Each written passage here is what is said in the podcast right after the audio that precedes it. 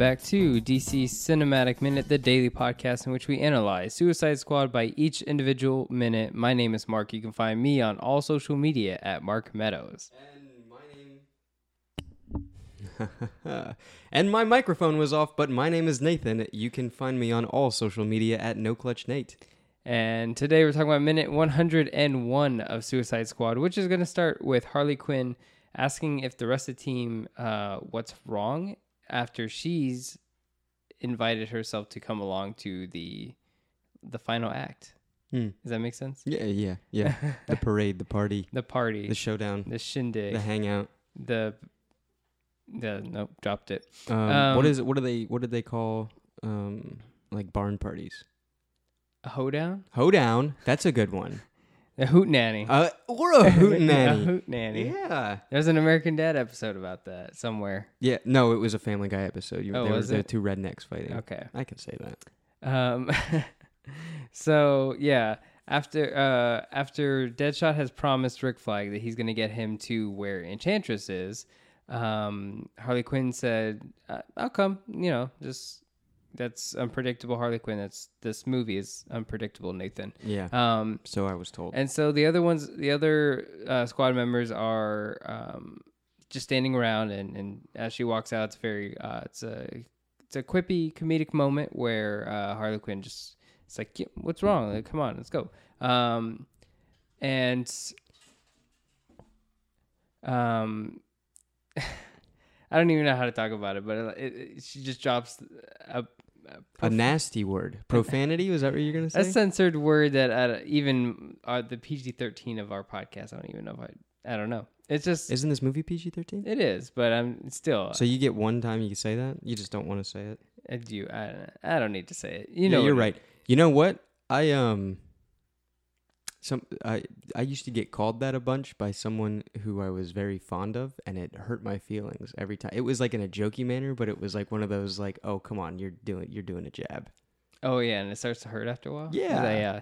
It's it, I I don't know. It's I guess because it's a PG thirteen movie, you can say that, and and so they do. It's sassy, Mark. and It's, Harley. Quinn. It's Harley Quinn. She can say it. She has one. um, Is it irony? Is it? No, No, it's uh, not well, yeah, it actually might be. Um, but it's it is what it is, and it's, it's fine. Um, I it's a little too edgy for me personally. Really? Yeah, Really? I just think it's just okay. That's uh, that's your comedy. Yeah, for the minute. it's It's, like- like we had a great five uh, or eight, however many minutes it was of this, oh Eight, yeah, you drop like one of those. Yeah, it's whatever. and it's just like uh, okay, exit stage left, Harley Quinn. but also, it I mean, it fits the character. So who who's to complain really? You know we are, Um, and I just don't. I, I me personally don't care. Yeah. But like, uh, it's just like, oh, I think it, it probably got a chuckle in the theaters. does anyone? Uh, yeah, and I guess that's my question: Does anyone ever feel like empowered when that when that gets dropped? When they're calling someone that. I'm sure it Yeah, happens a lot, and but like- that's the wrong reason. And they're like, yeah. yeah, no. Take it Uh, from someone who used to get called it, uh, and it's just like, hey, come on, you just don't come, come on, Come on, now. shut up. Um, this is where we get what I'm trying. I I often compare this to the the Trinity splash page in Dawn of Justice when you see Wonder Woman, Superman, Batman. But this is like most films have this where it's like this is the team, like this is This the, is them. this is them. You remember the one in the It's a Santa Claus very- and he's walking down the hallway with the elves, With E- the el- ELF, uh, ELFS, the Yeah, what is? Yeah, I, remember, I know exactly what you're talking about. know in the movie The exactly. Santa Claus, and then they there's- do a little dance. There's a slow motion dance. yeah, Yeah, with like the special forces, the Mhm. special ops elves. Oh my god, I can't believe you remember that. that's hey, it's Um, favorite Christmas movie. Of course, I'm gonna remember that. And so that's that's what we're looking at in this minute. Um, and it's the music is phenomenal. I, lo- I love the music. Um, we get the the infamous Captain Boomerang returning for no reason, where he like just joins the squad again. Again, comedy, Mark. It's Come com- on. no, no, no, We no. I wasn't comedy. criticizing it. I wasn't criticizing it. It's just it adds to the unpredictableness of Captain Boomerang for him to show up again. It's Mhm. it's the same thing Harley Quinn did, where she was like, "I'll, I'll come," and he's like, "Eh, I'll come." Yeah. Yeah. So I mean, the only thing that is missing from this walk that they're doing is the stop and, and dance. Like, put your arm they got to do Yeah. the. It's literally the only thing missing. And, like, it should be. I mean, we get Steven Price finally kicking in. Um, it sounds good. it sounds good, it but sounds at the good. same time, it's like you could replace that with ACDC and it'd be like, okay. But that's the that's the thought that they had throughout this movie. But see, like, there's a difference. I know. That's the thought that they had throughout you're this saying movie, this could that's be this could have been one of the times where it would have been acceptable to play licensed music. Yeah. Oh. And then they chose to play Steven Price, and it's like, oh, like I get it, Steven Price. You do get the big fanfare of them walking down the street as a squad But- and because, finally, yeah. you know, together and bonded. That's cool, Steven. Good on you, mate. But um, it's just, I mean, the other points that were playing, hmm uh, Fortunate Son and all these things. Did they play Fortunate Son? I don't think they played. For, They, they, played, played, another a. CCR. There was a CCR. Song. anyway that the the point where it's just like that could have been very sombering uh, uh Steven Price and it's like you you got yeah switched out. So now you just got this moment which is like it's poster moment. And I mean I'm sure it's probably I- I feel like I'm being hypocritical but at least I'm recognizing it. I Mhm. just don't expect Steven Price score right here at this moment. And the fact that it is here it's still like it didn't raise his uh it still feels like it's it's kind of talking down to him in my opinion. Well this like this is the task force x theme like this is their the overall theme that was created for the suicide squad. And i think he makes it better like the scene like you know as music should uh, enhance the scene.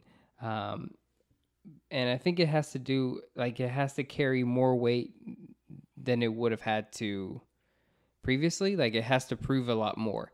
It's almost like let's see I'm, let me explain it to like the dark knight trilogy and so you always had hans zimmer doing the music for the dark knight trilogy and so when you hear those and same thing with man of steel and superman when hans zimmer's thematics mm-hmm. that he's created, those motifs for those characters. You've heard them so much that when the big showdown happens and those motifs return once more, they enhance the scene without having to lift so much weight Mhm. because you're already used to it and it's a familiar and thing so yeah. the brain already registers it. This is enhancing the scene, but for the audience, it's like we have to now register that this has always been their theme. And it's like it, you see how much more weight that it Yeah. has to do yeah because we're not used to hearing it. I mean, I like we are because we've seen this movie too many times or heard the score so many times, but um, this might be the first time you're like, "Ooh, I like this groove. I like this line," and you might not even know it's the theme for them. Um, it just sounds that good. It could it could have actually been a licensed song, and probably wouldn't have known. But it is it is a it is a great moment. Um, and I don't think there's is there is there any negatives to to this part because I don't think so. I, the only negative that I saw was just like uh it was I, I felt like like this oh man I don't know. I don't know. Like I I love Steven Price's score and, and the theme. Mhm. it's great. It's awesome. It Mhm. just seems like um and I don't know if I should be saying forced but it seems maybe that is it. Maybe they are forcing it because what you just said like oh this is the Suicide Squad theme song this is it guys they're all together walking down you can see them in a big long shot this is it yeah. Steven Price. Yeah, remember him? Yeah. No, nobody does remember. him. Exactly.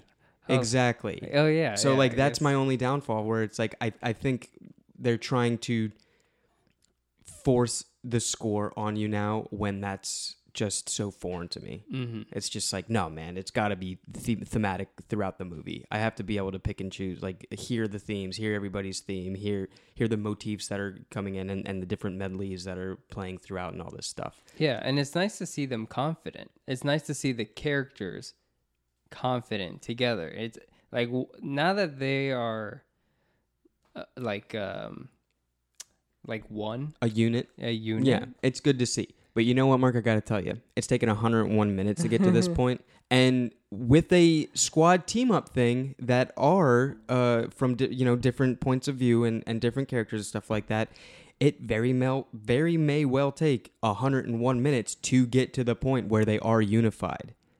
But the past 100 minutes that we saw of this movie was nothing.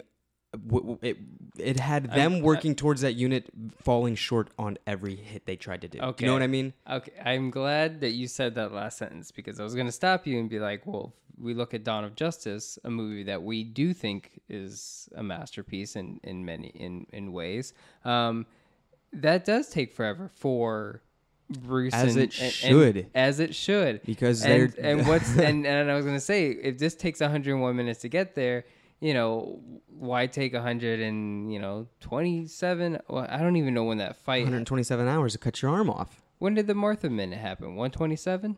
I'm gonna I'm gonna guess 127.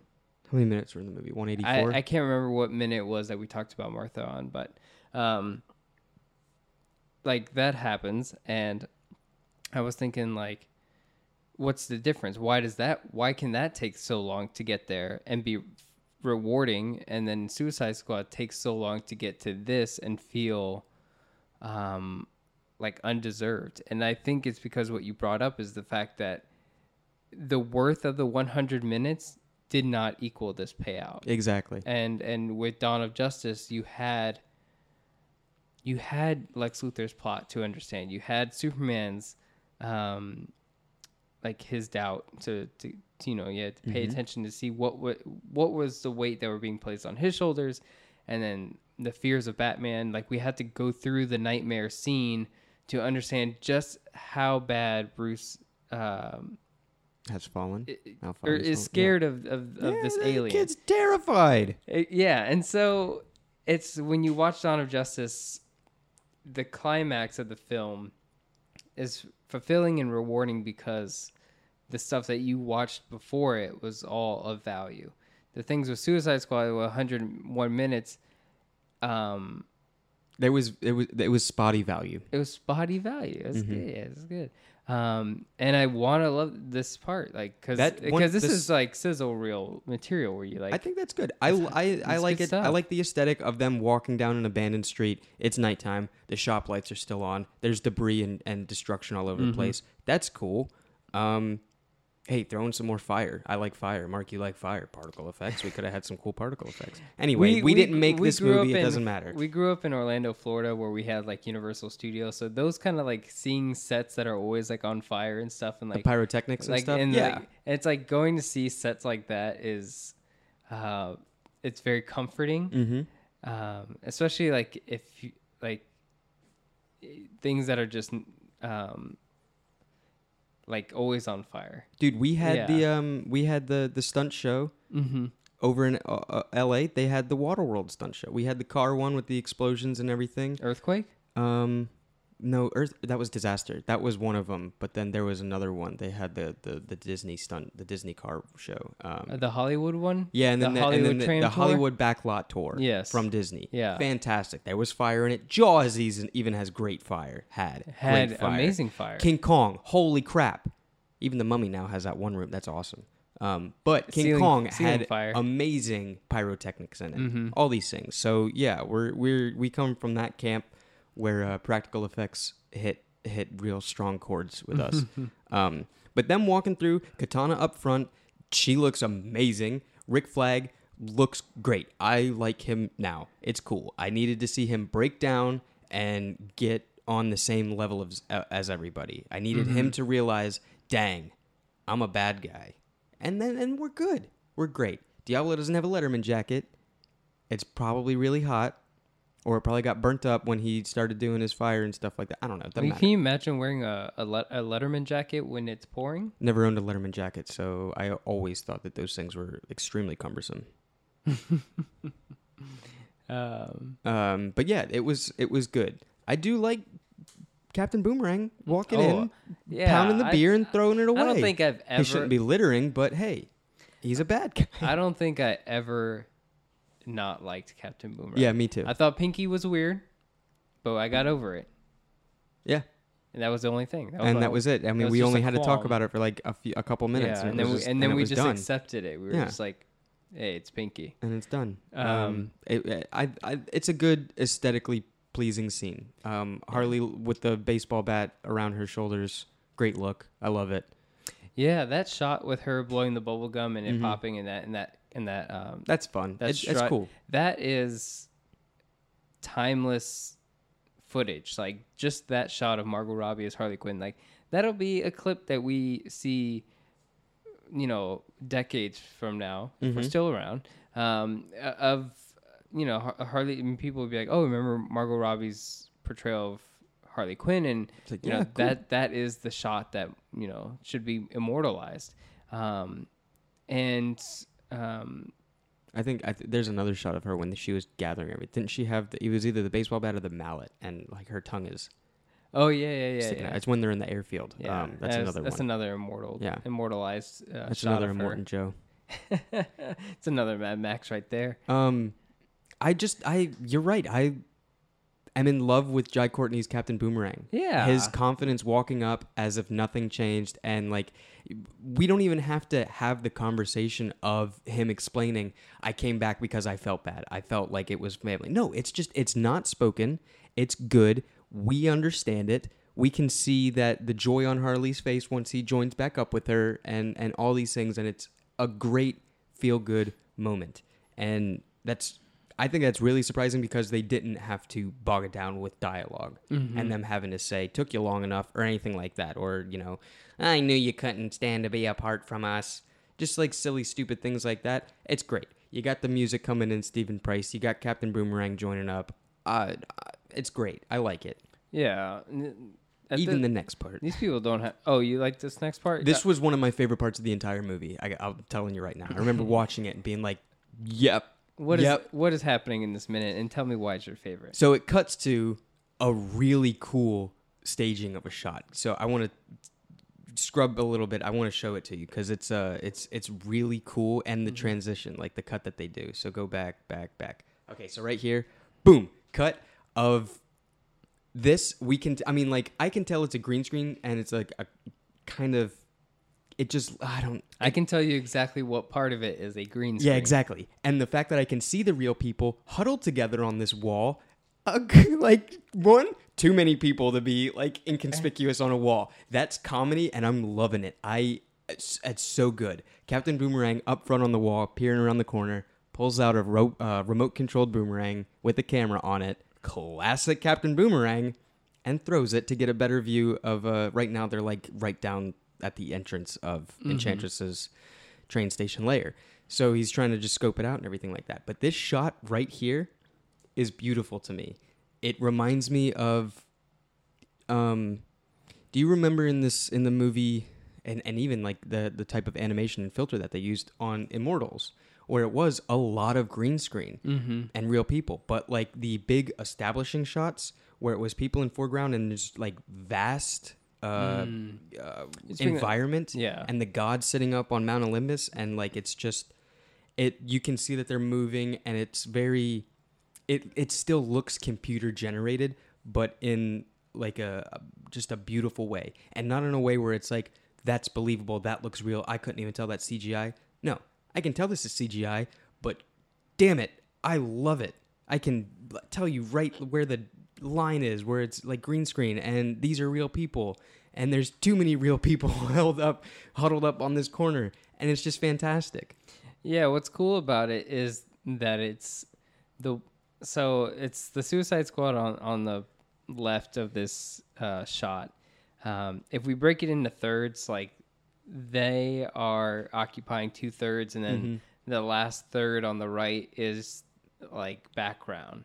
Um, and the two thirds that they're at, like behind them, is a brick wall, and so it's like it's such a forced perspective Mm-hmm. um, I love it. that it looks cool. Like it actually looks like a comic book cell. It does. It Yeah. really does look like a comic you book style, and it looks like like an early '90s comic book movie, in my opinion.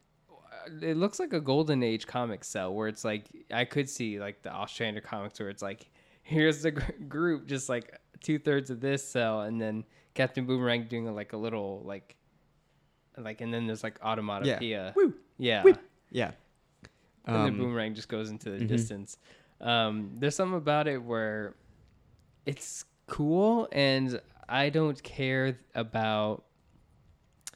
I don't care about like the reality of of Captain Boomerang throwing a boomerang that has like I don't like I don't know whatever criticisms there there may be for for this shot or just this moment. I'm like it's fucking awesome that they do something like this where they take like the idea from like the Arkham games where it's like, oh, Batman had a remote control batarang. It's like, okay, so Captain Boomerang can have different types of boomerangs too, and I mean, that's old news, buddy. yeah, but and and and, and like have this remote control thing and and like actually put it in the film for a reason and Mhm. stuff. Um, I don't know. It's just it's just a cool little moment. Um, I think the I think the camera on the phone part that's where I'm like, all right, this was a little lazy on the um, the visual effects department. Um, but yeah, Captain Boomerang throws the boom remote control boomerang out there. It's got a camera on it. It gets inside the uh, the lair of Enchantress, and they can look on his little Samsung phone, um, like the f- camera footage, so the The live feed. the live feed, and um, it's it's like just a camera from. It's just like footage, like his actual footage from the. it's movie. like drone footage. it's not. Yeah, but it shouldn't be that good. Like that's, that's like a- you should like you th- think it should be like fuzzy and like like cutting out and stuff. Yeah, like I'm thinking like it doesn't. It doesn't. Uh, it does look. I mean, it's a crane shot of a camera. Yeah, but it's know- also CGI, so it's it's it's like the. Uh, I, I that part when it cuts out, I like that, and I feel like it should be like that all the time. Yeah, Um, when it breaks, then it, it yeah, looks, like it should like looks black and white, real. staticky. It should do that. Yeah, Um, so think about this camera. That thing's got to have like it's got to be on like some sort of 360 gyro thing because a boomerang's spinning. right? yeah. So the camera's not spinning; it's just like sitting there, like on like a saucer or something. It would have to be like almost like a fidget spinner. yeah, Exactly where like the center like ball bearings and stuff. Yeah, the center of the boomerang cannot move so that the camera can come down and be fixated on Mhm. something. Like it has to be able to do that. Um but um yeah, it's it's it's, it's still cool like it's just the fact that they're even doing this is, is pretty cool. Um but um, another thing I thought was weird was Rick Flag saying, um, "We think that thing's a weapon." Mhm. So it gets in, the remote control boomerang gets into the lair of Enchantress, and we see this the the base of this giant sky beam, and We've seen it before, the altar and everything like we've that. seen yeah. it. We've seen it. Before. We've seen it. Yeah. And normally, um, and we keep using the Black Zero as a reference because it existed in the same universe. Um, but with the Black Zero event and the World Engine and the terraforming and all that, like it happened. It started to show its dominance of why it's a threat of Earth, and we said, "Hey, we need to stop that thing." Um, when in Man of Steel they they decide to stop it, they go, "This is how we got to destroy it, and this is a thing," and and so they already know it's a weapon and it's at play or, or you know, all that stuff. Here, they're like, "We think that thing's a weapon." It's like, no, dude. The entire audience knows it's a weapon by now. Like, you need to come to our speed now because we got to know how to defeat it. We can't just say, "Hey, we think that thing's a weapon," at the at the end of the film, and not like have a game plan of how we're gonna get in there. And so, so he's saying like we need to get in there so we can destroy what we think is a weapon. But wait, hang on. We do see the weapon being used later, don't we? W- yeah, So I think it's a little fitting that the squad still is unclear about it because I mean they haven't. The only person that had somewhat footage of it was Amanda Waller, and it was just like drone satellite footage. It wasn't like in the layer. They didn't see the smoke cogs that were getting turned and stuff like that. They didn't see the the the draped people doing their belly dances. Mhm. Um, because so I think it's. I think it's cool that, that they I mean they say like here we think that's a weapon and then 10 minutes later when they are in the layer it's them seeing the weapon being used. It's being used on a smaller scale, I think, right? No, no, it gets bigger. It goes in the streets and stuff, if I remember correctly. Mm-hmm. Okay, so yeah, so I, I think it's cool. Yeah, that's that's what we were talking about um, last week when we were saying like maybe they should show it being used in like the past or like show it being used first and then say it's a weapon, um, like they did with the the world engine and, and you know like we can do that, um, but it's it's still like like the rest of this movie I think gets a little more energetic and like a lot more action packed and it's still good stuff. Um, Um, again, I'm going to tell you this thing with Boomerang was one of my favorite parts in this movie when I first saw it. Mhm. That he once the Boomerang gets destroyed by a, a tendril of Incubus, I almost called him Isaac, a tendril of Incubus. Um, he it's just like ah, and then just throws the phone on the ground. It's the you hear it audibly fall on the ground. That thing only had one use. It wasn't his normal phone. He just had the Samsung phone as a remote control I'm for the Boomerang. that. So that means in the the chest that he was given at the airfield that was taken out of his uh, little flat in Central City, that they. I wonder how many of those he has, and I wonder if they are just a one-use thing. So maybe he has three remote-controlled boomerangs, so he has three different Samsung phones. Imagine those guys sitting in that apartment, like looking at it around, like at his little case of uh, things, and just being like, "Huh, you think he's gonna use all three? I don't know if we can fit all that. Nah, just just give him one. I mean, like it's he's only gonna be able to use it once, right? They gave him an offline phone. I don't know if he has these phones specifically for just the boomerang remote control part. They're I like- just thought it was cool that it was just like a it's it's not like an all-purpose thing that he has an app on his phone that he Mhm. developed. It's just a one-time use phone. Like ah, done with this. Like it just It's- it I'm- made I'm that made me laugh that, more yeah. than the the the Harley Quinn call out at the bar. That was him throwing that phone on the ground after just one use. That is comedy. Things busted. that's right It there. shatters. Yeah. and you hear it audibly break like Uh-huh. a phone.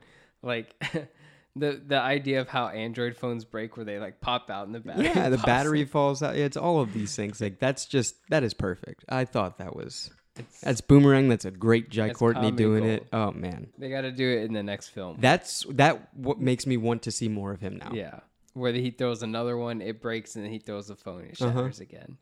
Um, no, yeah, it's I'm I'm so glad you caught that because I because I kept going. No, that's the sound of the phone. Yeah, no, that, I distinctly remember watching that on the first time, being like, "That's it. I love it. I love that." Oh man. Yeah, no, yeah. Good stuff. Alrighty, well that's gonna end it for today. If you enjoyed everything you heard, you can find us on all social media at DCEU Minute and the Facebook group the DC Cinematic Minute Listener Society. You can join us to talk about today's minute, and we'll catch you guys tomorrow for minute 102 of Suicide Squad.